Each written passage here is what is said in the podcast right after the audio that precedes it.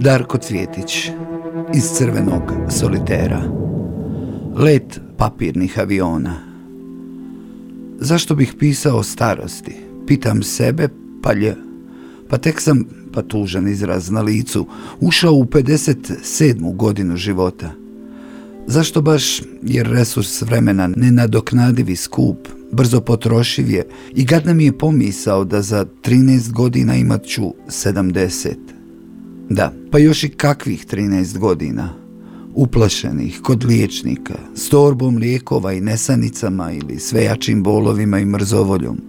Mi 55 plus kako nas se voli kvalificirati, nosimo sa sobom sve deblji imenik mrtvih, muževa i žena, čak i djece, roditelja, ljubavnika, braće i sestara, zubara i automehaničara, drugara s posla, susjeda s ljetovanja, školskih drugara i poslovnih suradnika koje smo nekada dobro poznavali i gledali ih kao mirni krajolik naših dana.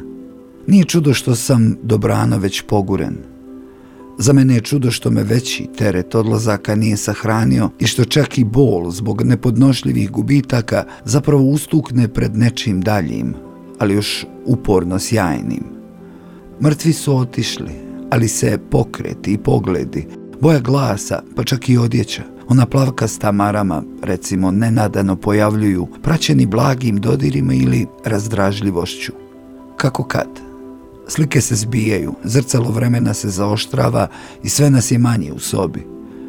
Tako jeste istine i da različito starimo. Netko je mladoliki, brzi sa 70, ali netko je također i smrvljen životom sa 40 godina, veli se.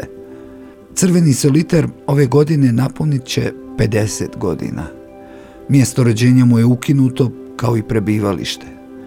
Koštalo je to stotinama papira, jer iz nekog sasvim ideološkog razloga pred njegov rođendan ukinuli su ime ulice u kojoj je crveni soliter. Više nije Save Kovačevića 15, a nije se ni pomjerio. Usamljenik. Minut. Zaboravio sam, možda je to milost, velike dijelove onoga što se događalo za doba rata, ali to mi se stalno vraća, kroz mirise, zvukove, pa čak i vjetar. Sve nakon rata jest kao dodatak, dodatno vrijeme, nenadano. Nismo na njega ni računali. Prerastao sam svoje ambicije, to se također dogodilo davno, a nisam se izgleda ni pomjerio. Sve više dugo mogu šutjeti, mogu uživati u pouzdanom tijeku rutine, naklonosti tihoj muzici. Spokojstvo ponavljane priče, da to nazovemo tako, zvuči dobro tvoj konjak, tvoja olovka, tvoja šutnja u kojoj je misao mirna, zna da više ne postoji potreba da ikome bude izgovorena.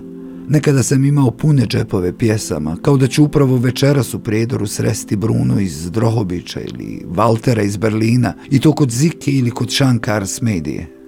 Pa ću im pokazati pjesme i pričati s njima. Ali, da kako, nikada ih nisam sreo. Bili su mi nevidljivi. Sad sam ja nevidljiv uskoro posve nedostojan i star da me se i sasluša. Ti si imao svoje vrijeme, gotovo je, prijatelju. Sad je red na nas, šta hoćeš? Sve me pomalo podsjeća na pravljenje papirnih aviona, bacanje s 12. kata, to jest s terase i gledanje kako hvataju zračnu struju. Samo sad su puno brži pri padu, otežali od mokrijeg novinskog papira sa svježim i još strašnim vijestima. Tito od kartona, Svatko pravi svoga snješka, svatko od svoga okreće glavu kad okurati. Pred zadnji let.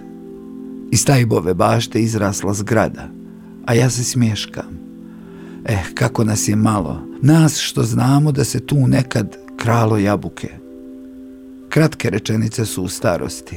Misli u starenju su sve kraće rečenice. Sve lakša pitanja, veća potreba za kratkim odgovorima, kratkim tekstovima, romanima, uopće knjigama – uopće ljudima. A samo se pomjeri onaj koji je pitanje postavljao.